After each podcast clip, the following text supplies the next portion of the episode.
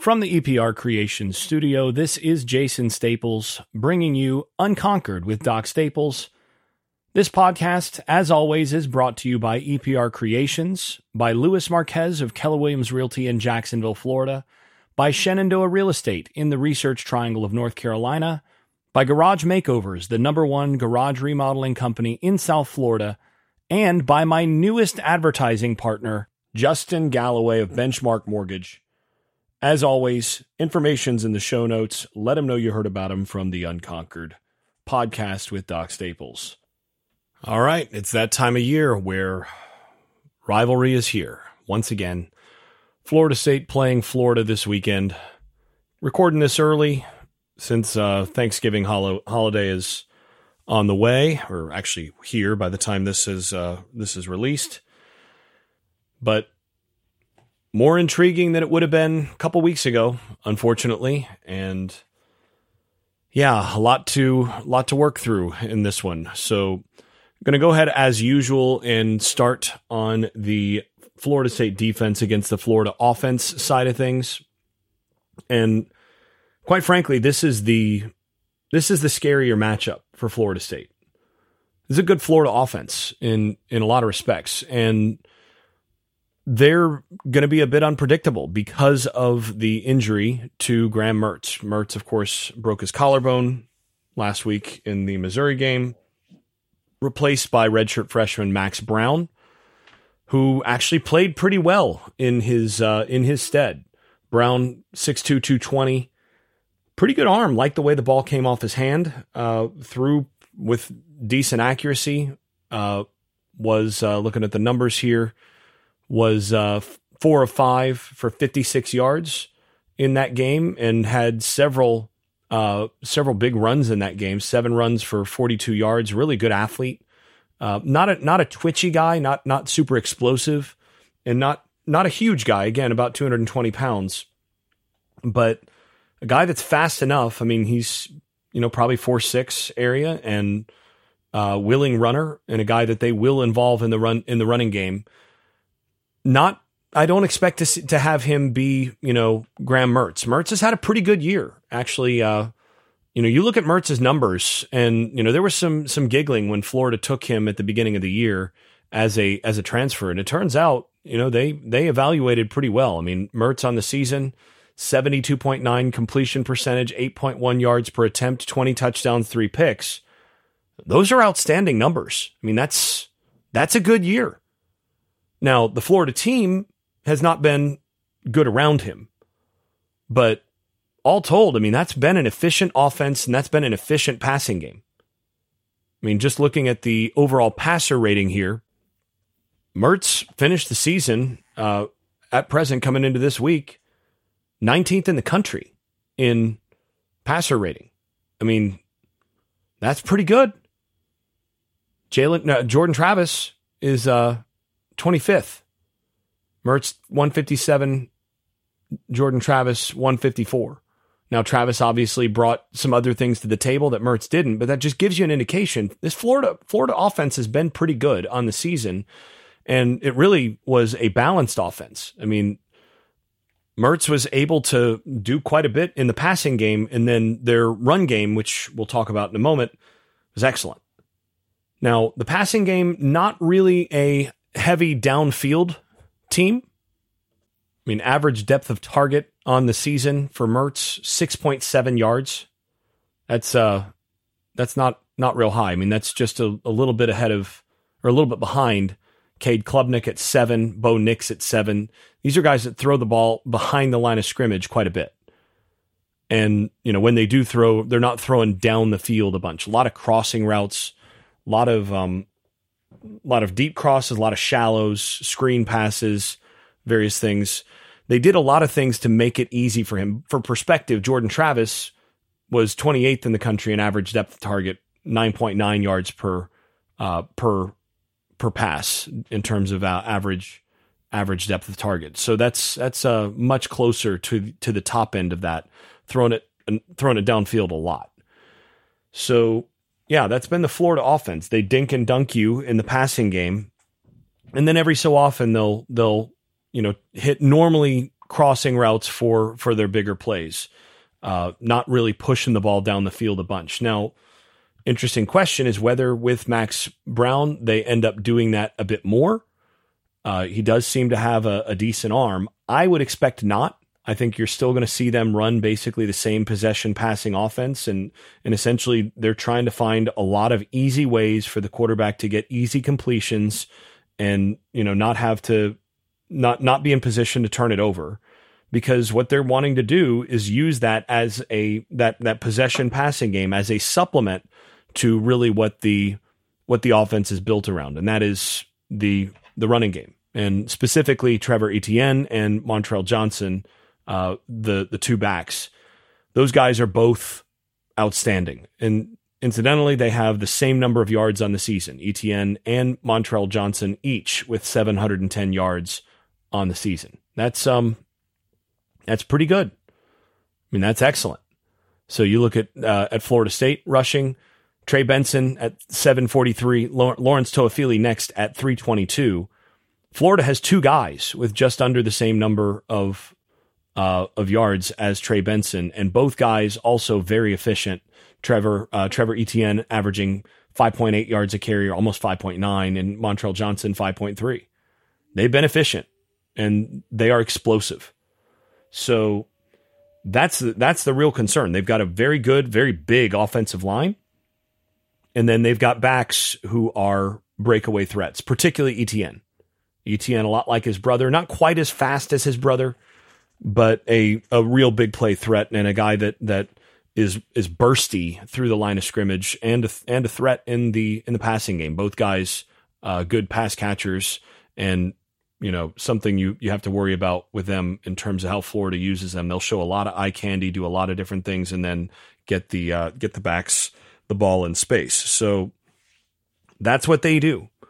They're going to feed those backs. So just thinking in terms of how many carries, Montrell Johnson 134, Etienne 121. I mean, Trey Benson has 119.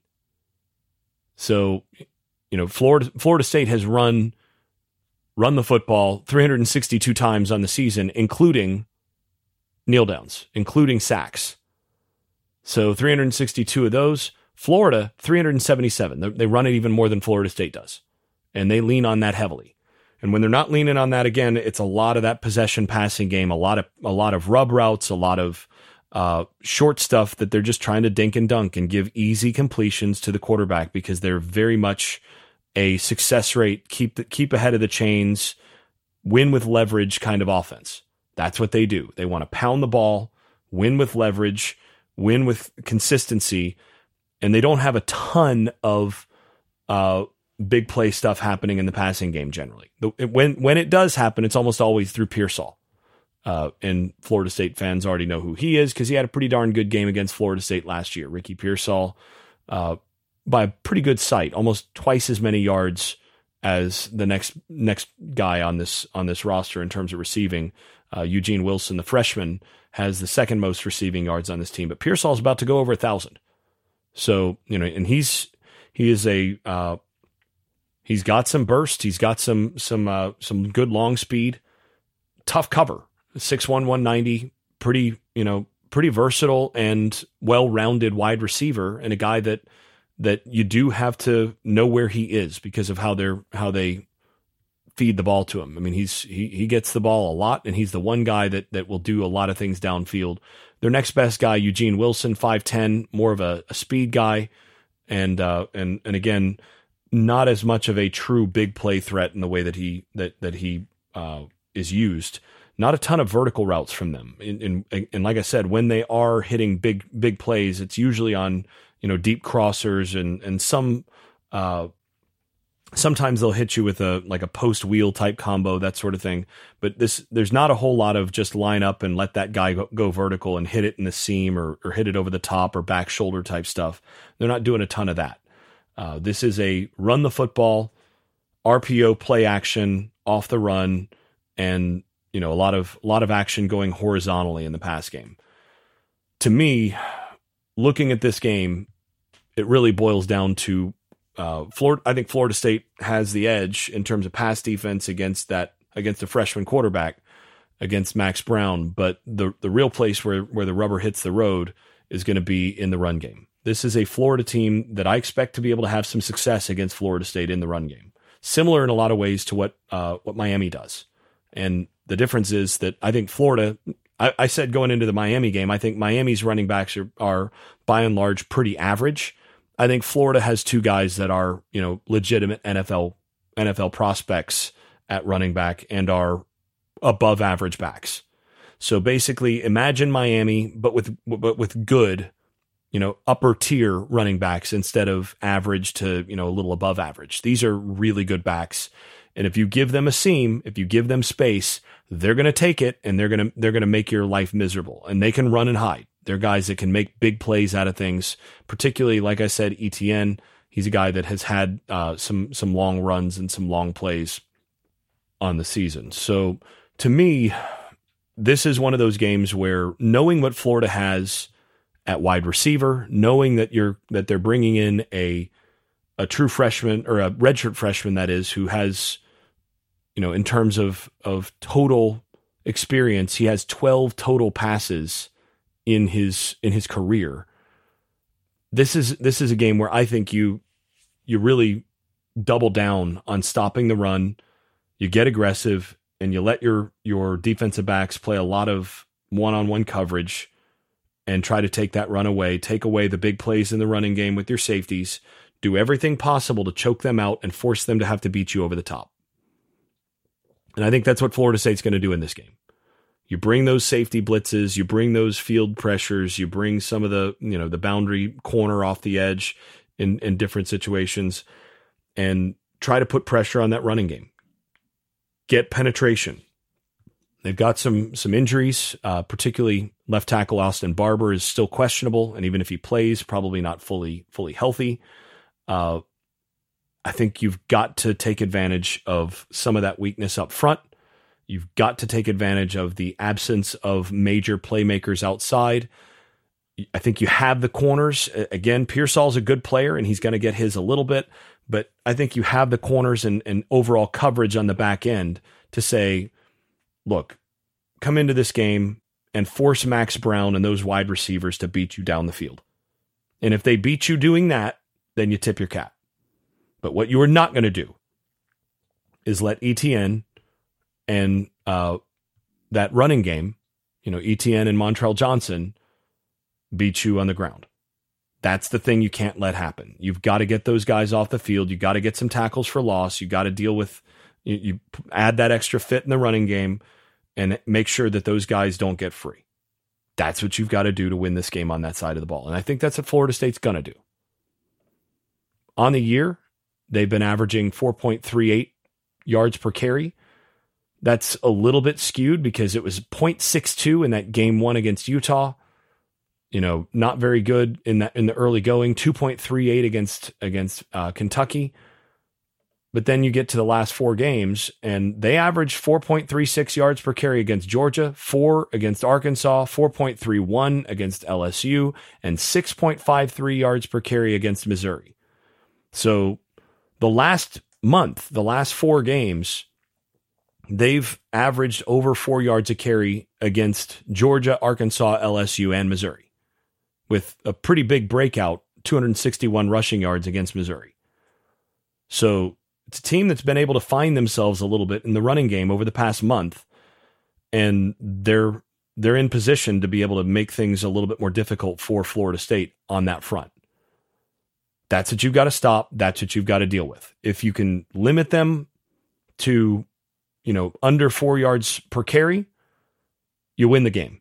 If you limit them to 4.5 or, or, or fewer yards per carry, probably do, you're probably in position to win the game. But you're gonna have to you're gonna have to do that. You're gonna have to focus on winning up front. This is a game where uh, Farmer, Lovett, Fiske, Verse, those guys are are critical players against the run to be able to take away what Florida's going to have to do to beat you. For Florida, they they're going to have to be able to run the football to beat this Florida State team. They have to. Not going to be able to beat this Florida State team through the air, I don't think, with with Max Brown throwing to Pearsall and that group of receivers. So you just make it, you make them do that. And I think you come out in, in good shape. I think you come out basically giving up, you know, look at their, at their averages here. They averaged 5.75 yards per play against Florida, 5.63 against Arkansas, 6.15 against LSU, and 7.58 against Missouri. I think you can give up something with a five, you know, kind of comparable to Georgia and Arkansas. 5.31 at Kentucky, 5.21 against against Tennessee. I mean, I think you can give up, you know, 5.5 and, and feel like that's a pretty good day. And again, you're taking away some big plays in the process. To me, that's success in this game. Now, moving on to the other side of the ball, this is where I think FSU has has a significant advantage, even with the quarterback situation without Jordan Travis. Florida's defense has not been very good. And specifically, most importantly, Florida's giving up over five yards a carry on the season. So let's go down the list.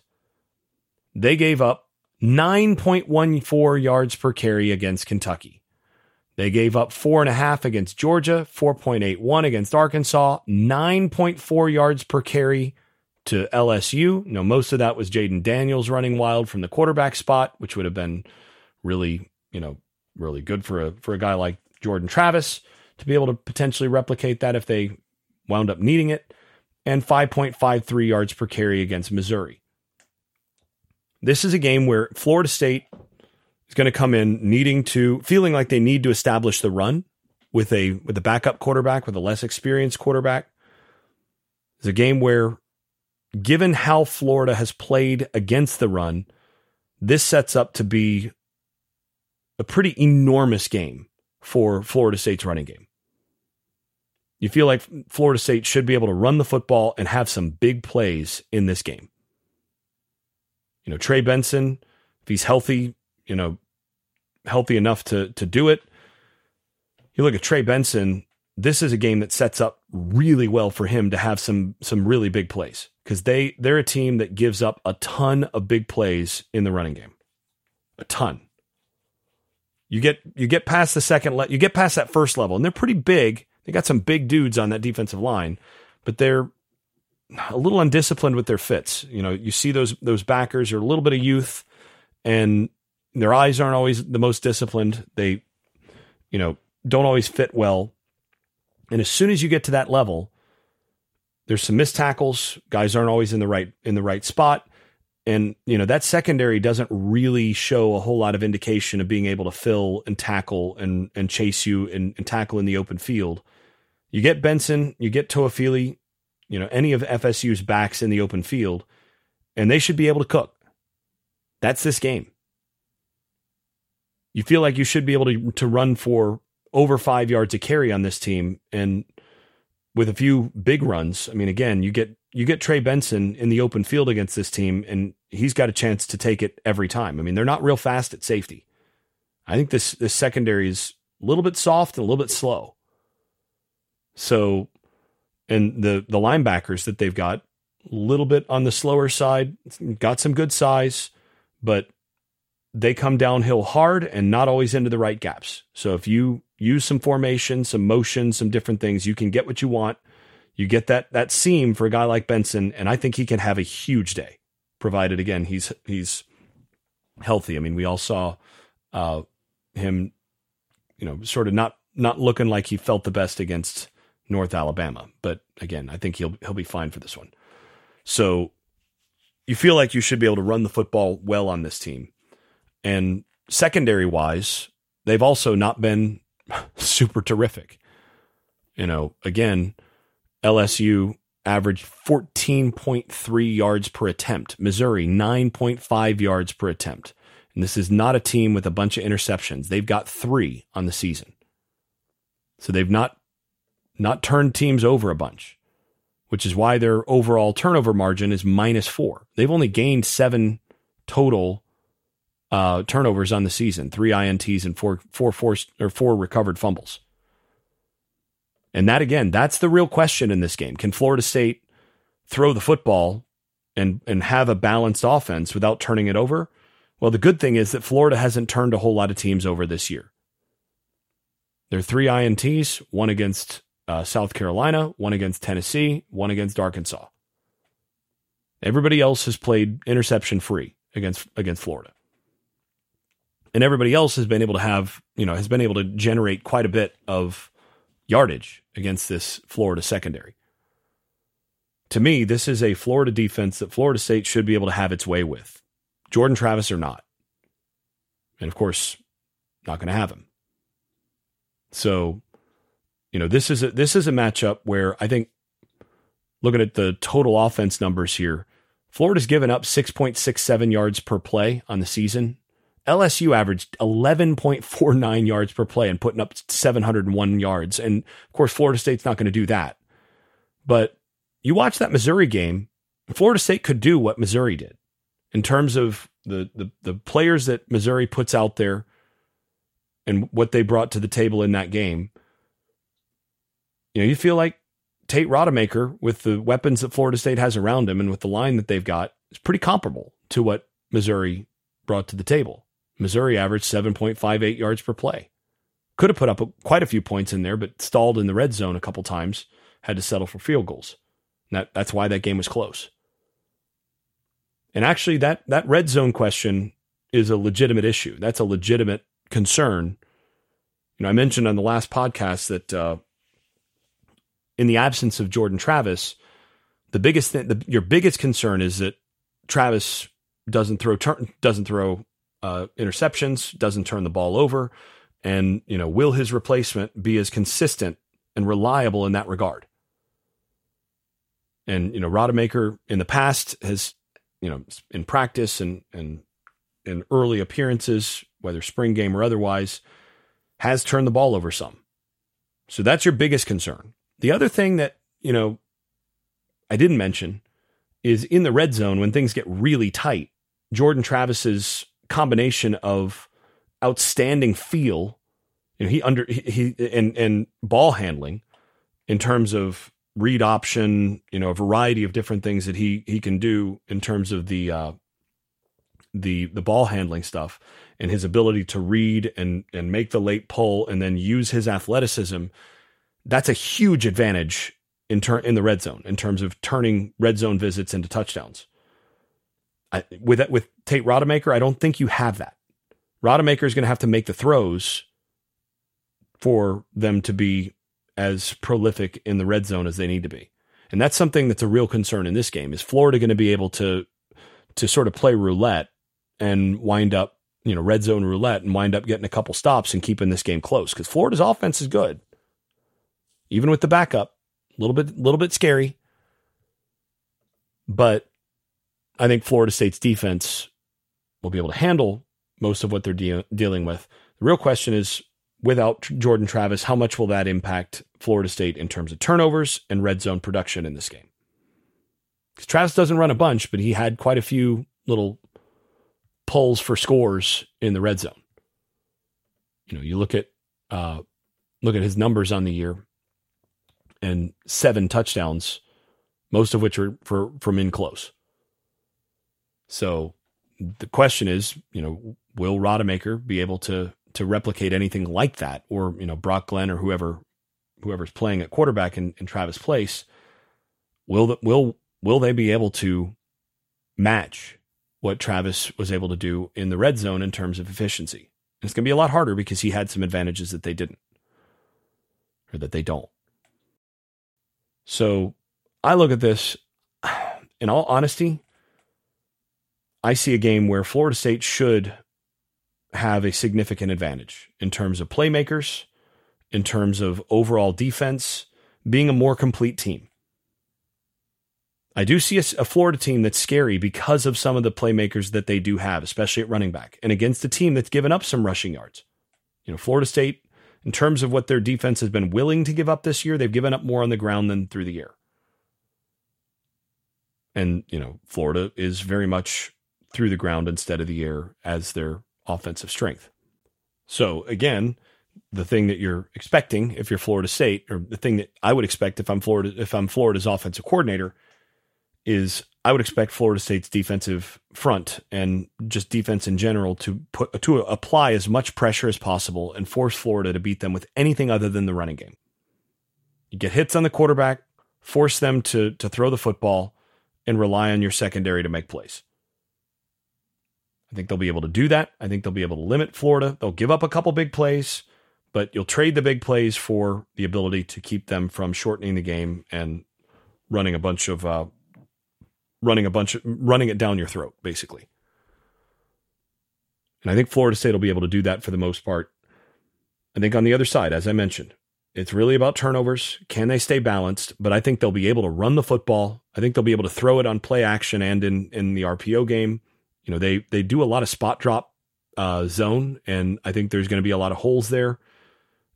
In a lot of ways, Florida's defense is the kind of matchup that you'd want to see in the first start for a guy like Tate Rodemaker. It's a defense that doesn't get a ton of pressure. It's a defense that spot drops in, in terms of its zones quite a bit, and there's usually some space, you know, between the hashes, between the numbers.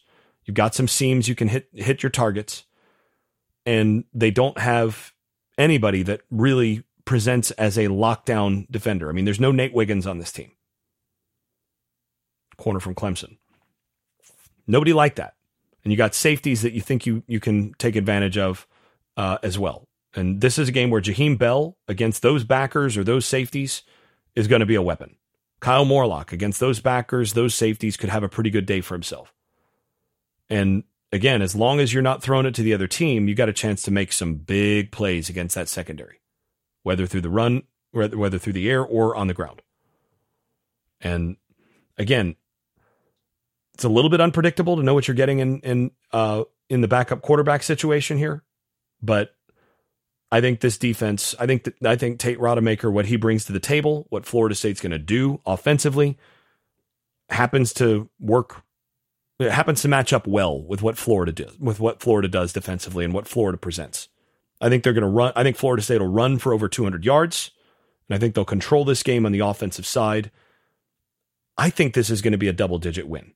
Uh, I, I, think Florida is is certainly a team that can beat you in this situation, but I think they need a couple turnovers.